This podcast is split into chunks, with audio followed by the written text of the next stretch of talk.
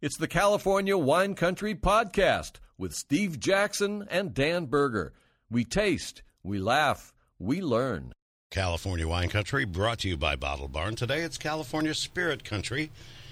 Jason Schneider is back with us. He is uh, the GM at Bottle Barn and uh, the head of the spirits uh, thing. Hello, Steve. How you doing? Division. I'm okay, man. The spirit thing. The spirits thing. It's been a long time, man. It's It good, has been good a to while. see you. Thanks for having me. Our guest today is Lauren Patz from Redwood Empire brand whiskey, uh, the Graton Distilling Company.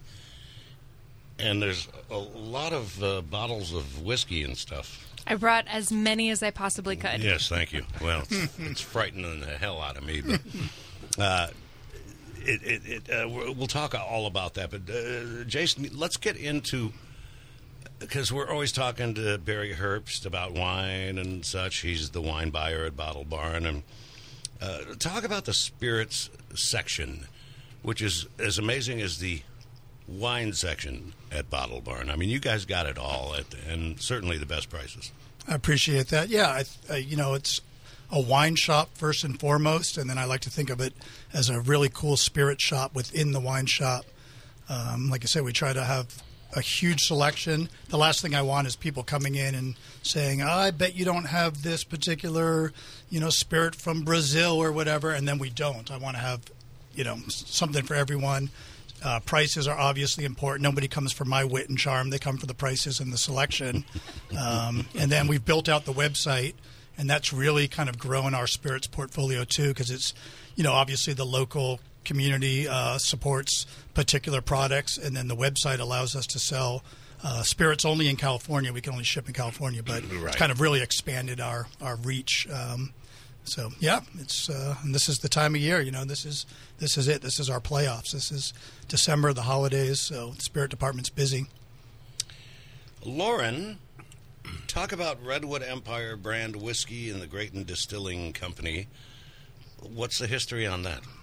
Well, we're actually part of a larger company called Purple Brands, which is, um, in fact, a wine company. So we are making Raeburn Chardonnay and Scattered Peaks um, is one of the other brands that we have, but there's a, a few others. Those are kind of the big two. So Derek Benham is our owner, and um, when he uh, sold off Mark West, he had some capital to invest into building out a distillery. And so that started, you know, 2013, 2014 was kind of inception of this idea and, you know, groundbreaking soon after that. And then whiskey started going down in barrel in 2015. So we've really been um, making whiskey since 2015 in Graton, California, and uh, just kind of sleeping giant has awoken. Um, started releasing in 2019, and um, even with the pandemic and everything that's been difficult about that, logistics and whatnot, we've uh, been able to enjoy some really incredible growth. So we're excited to be involved in our local community, but really happy to kind of just across the board see some. Some amazing reception for our spirits. And talk about what you've brought in and what uh, you folks make. Uh, what kind of spirits you make? Well, I've brought our three core SKUs and then two bottled and bond offerings. So the three course Okay, SKUs. geek, geek alert. I don't know what what that means. well, maybe Jason will give us a lesson Jason on bottled could, and bond. Jason could. Put me on the spot here. Um, bottled and bond has to come from a single distillery. Mm-hmm. It has to come from a single distilling season. Correct. It has to be at least 100 proof. Yes. Uh, what else? Uh, age? Four years of at least four years She in barrel. gave you that answer. She did give me that answer. Um, you would get I an mean, F quickly, on the test. we, we could go deep into this, but quickly, it was really the first Consumer Protection Act in the United States. Uh, it was a way to back in the day they used to sell whiskey by the barrel, and and you'd go and you know your your local liquor store would fill you up, you know, from that, and they would. They would put water in it. They would whatever you know to to increase their profits. So this was a way to um, ensure quality, ensure a high proof, and um, I think it really was the first Consumer Protection Act um, enacted in the United States, the Bottle and Bond Act. It before we continue our conversation on whiskey, we should probably get in our cellar wine since we're on California wine country here. And Dan always needs to wake up now. Dan, we're going to talk wine. He does look. It looked He's like back. he was asleep. I looked over and I went, "Oh my God, Dan, Dan's asleep." So, cellar wine, what'd you bring this week? 2019 Cuvée San Kite Trail, I think it's called, uh, and it says it's a Chardonnay. Chardonnay, uh, and this is a 2019. It's uh, been on the market for about uh, 10, eight or nine, 10 months. Uh, nicely made, uh, aged in uh, some French oak barrels. It's uh, generous, soft. It's got some personality of the Carneros region where the fruit comes from, and very lovely wine. I, I thought it would be nice to sip on this afternoon. It is delicious, and you brought a Ricardo Santos uh, Semillon, Yeah, the Semillon- 2016. 2016 from well, that's a, a story in itself. I aged the wine in my cellar. It came out in 2017, so it was a year old when I got it. But I had tasted the previous vintages, and I knew that this is a wine that uh, typically Semillon ages. So I called the importer to try to get some technical details, and he gave me the numbers. And I said, "Well, I, I think I'm going to try this as it ages." So we held on to it for about five more years. It's a it's a really nice wine. It actually improved a little bit, but it wasn't worth the additional five years I waited. So if, in other words, I wouldn't wait five more years on the next one. It's a pretty delicious wine. It comes in right now from Global Wine Imports uh, in Berkeley. Uh, they are a really high quality importer of South American wines. And this is called Ricardo Santos. Ricardo, I had d- dinner with Ricardo Santos about uh, six months after this wine was released. I was down in Argentina, had a wonderful di- time with him. He was in his 80s, and he's since passed away. But this is his legacy. It's a, a single vineyard uh, that he owns down in the uh, uh, Argentina wine district, Mendoza. All right, and uh, I should mention that Bottle Barn was recently named by Wine Enthusiast magazine as one of the top wine uh, stores, wine places in the United States, and only one of three in California. Jason, that that's huge, man. It's it's unbelievable. Yeah, it's hard to believe showing up there every day and knowing what I know. But no, it, um, it's it's quite an honor, and we were obviously you know just really pleased. And then the local uh, press Democrat picked up on the story, and then I think more people found out about. It. So yeah, obviously we're honored. and we've been talking about it for months now. In my in my column that appears every Friday in the Napa Register, uh, my wine of the week is usually a wine that I purchased at Bottle Barn, and I always list the price in the Napa Register at Bottle Barn because it's the best price in the country. Yeah. thank and, you. uh, the same uh, thing with spirits. Uh, again, uh, Jason, you're in charge of spirits at Bottle Barn. You are the GM uh, overall. But uh, talk about uh, the Redwood Empire brand whiskey and Graton Distilling Company, and talk more about that. And you guys have such an a selection of spirits and, of course, craft beers and everything at the best prices. But Yeah, it's it's it's crazy. Uh, When I first moved here in the mid '90s, you know, it was wine country, and then it sort of became wine and beer country, and now it's wine, beer, and spirits country. I mean, we have so many great distilleries. Um, Redwood Empire has slowly kind of become uh, one of our top two selling local brands. I actually think it's it's actually the top selling local brand, and that's not any reflection on anybody else's, but the price point they deliver, the quality at is it's just unmatched. And I don't know if I could talk about the price with Lauren here, but you know we sell the core lineup for twenty nine ninety nine a bottle. To me, that's everyday drinking whiskey. Holy you get above moly. that point, and now you're you know in the specialty stuff like the bottled and bond is at you know in the in the 80 90 dollar range but for the core brand um, so it's it's uh, you can't beat the quality they're doing um, Lauren and and, and Jeff Duckhorn um, over there uh, are just I go to Kentucky twice a year, visit a lot of distilleries, and I'm telling you, this stuff is on par with anything I try over there. It's, And this this project is really really young. Uh, you can imagine some of these old distilleries been around for a long long time, and it takes a long time in the aging process. So this is a baby project, and it's just for, for the quality of these uh, products right now. is pretty astounding. Yeah, our goal really is to achieve a certain level of accessibility, both uh, for price point and also for um, the quality that we're going to be able to be putting into that bottle, especially with the three core SKUs. Um, so we're going to start tasting, if that's cool with everybody. About Try time. and stop us. yeah, I uh, Look, I, can't I- happen I soon know enough. these people, and it's okay with them. They can handle it. Unfortunately, I have to go meet with my parole officer, so I'm going to turn it over to Harry and Dan Berger. Uh, but again, our guest today, Jason Schneider, GM at Bottle Barn and head of the Spirits Division, and Lauren Patz, Redwood Empire brand whiskey and the Graton Distilling Company. And oh, thank you. Yes. One shot of whiskey, and then I can go see the parole officer. Or- let's see if you can hold out for six shots. Um, the first up. That's what he's expecting. yeah, but right, right, right, right. Don't want to disappoint your parole officer. No, when, when I go in and go, oh, I only had one shot of whiskey. He'll go, well, what's wrong with you? Yeah, up that ante.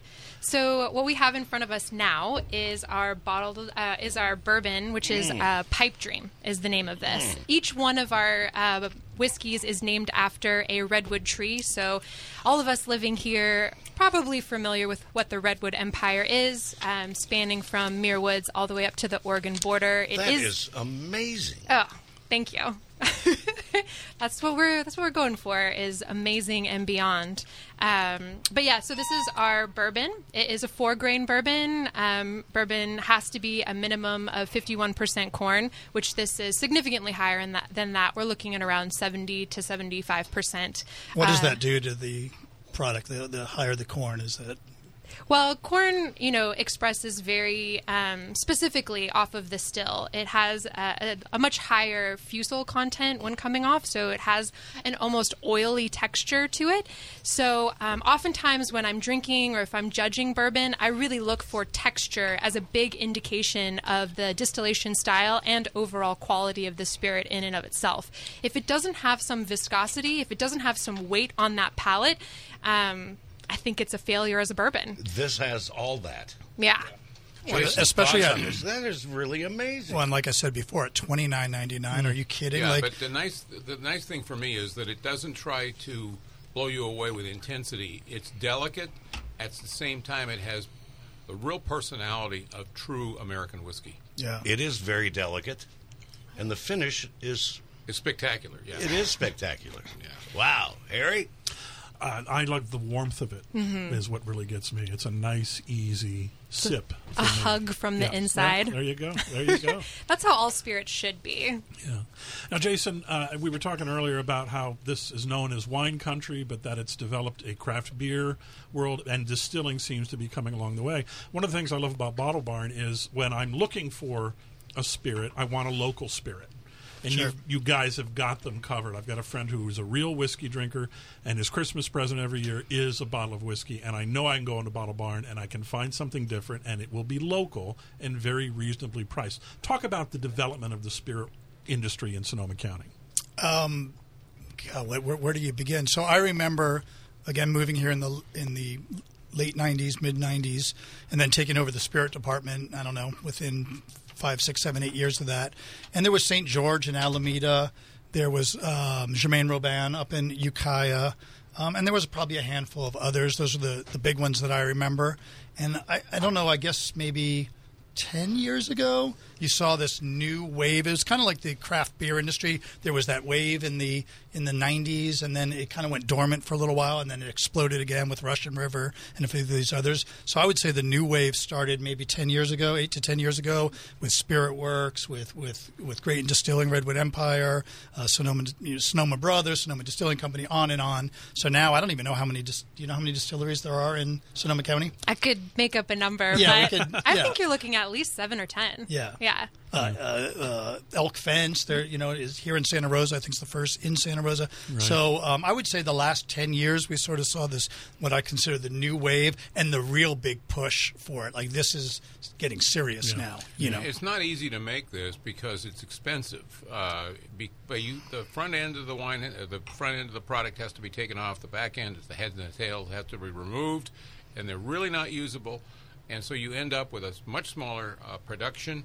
And you've got to then really be careful what you finally put into the final blend because if you put something in that doesn't really is not compatible, when you come out the other end and you're ready to bottle, there could be something sticking into it that doesn't really belong. Well, you bring up a good point. I mean, first of all, the equipment, the capital it takes just to start a distillery, and then if you're going to make whiskey, you're going to sit on it for two and a half, three, four, five, six years before you see a return on your investment, or It's- even know if it's going to be worth that investment. or if it's going to be worth it. if you know what you're doing. So you're talking about the origins of it. I think most of the distilleries in Sonoma County, like most other places, started by releasing vodka, gins, things like that. They purchase whiskey, possibly blend it in with their product, whatever the case is, to have product early on to sell. Um, and now we're just starting to see whiskey come into its own in California, in my opinion. Now, it may not sound like it, but you're listening to California Wine Country here on the drive on KSRO with Dan Berger. Our guest today, Jason Schneider, GM of Bottle Barn, and Lauren Patz from Redwood Empire Whiskey. And we're going to continue our conversation about all things spirit wise after we take our bottom of the hour break. Back to California Wine Country with Dan Berger. Although we're kind of doing California spirit country today.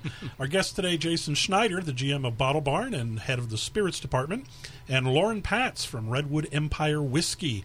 Now, Lauren, if one were to visit your website, which is redwoodempirewhiskey.com, or if one were to look at the bottles of whiskey that you produce, one would notice a lot of trees. What's the connection with trees and Redwood Empire Whiskey? Well, we wanted to get a lot of our inspiration um, from our local environment around here, the Redwood uh, Empire that we all enjoy and live in, and the majesty and the beauty uh, that's all around us. So, not only are each one of our uh, bottles, our spirits, named after a redwood tree, but we plant a tree for every single bottle sold uh, through a program called Trees for the Future. So I think we're close to 700,000 trees, and uh, I I think our goal is to get to um, a million before next Earth Month. Nice. Yeah. All right. We opened another bottle while we were off the air to sample one more whiskey. What did we open and what are we sampling? Well, we opened my favorite bottle because I didn't want any of us to leave without having tasted it. Uh, it is the Rocket Top Rye, which is our bottled and bond rye. So it is our grain to glass product, which is means that every uh, drop of liquid in this bottle we made in house five years ago. So, um, as Jason mentioned earlier, part of the designation to be bottled and bond is a minimum four year age statement. We've added an extra year because we are in California and Northern California. It's a little bit cooler here, it's a little bit foggier here, and we've found that we've achieved better maturation, that aging process of whiskey in barrel, with just a little bit more time on it. Um, and so this is a really special uh, rye because it's a four grain rye. So it has rye, of course, and it's fairly high percentage, uh, but also some wheat, some malted barley, and 3% corn in there. And I love that 3% corn because you can't taste it, but you can feel it. Jason, your thoughts about this particular beverage? I love it. The uh, the rye is certainly uh, one of my favorites, if not my favorite, of their products. Um, I think it's the most complex. It has the most interesting aromatics to me. Um, like Lauren said, it interesting. I, I don't know of any other four grain rye.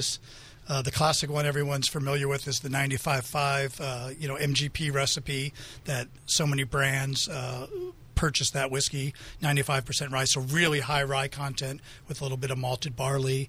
Um, then th- the other more common is uh, just a very barely legal rye at 51% rye. Um, so this is a really interesting, um, and I, I don't know anyone else doing anything like this.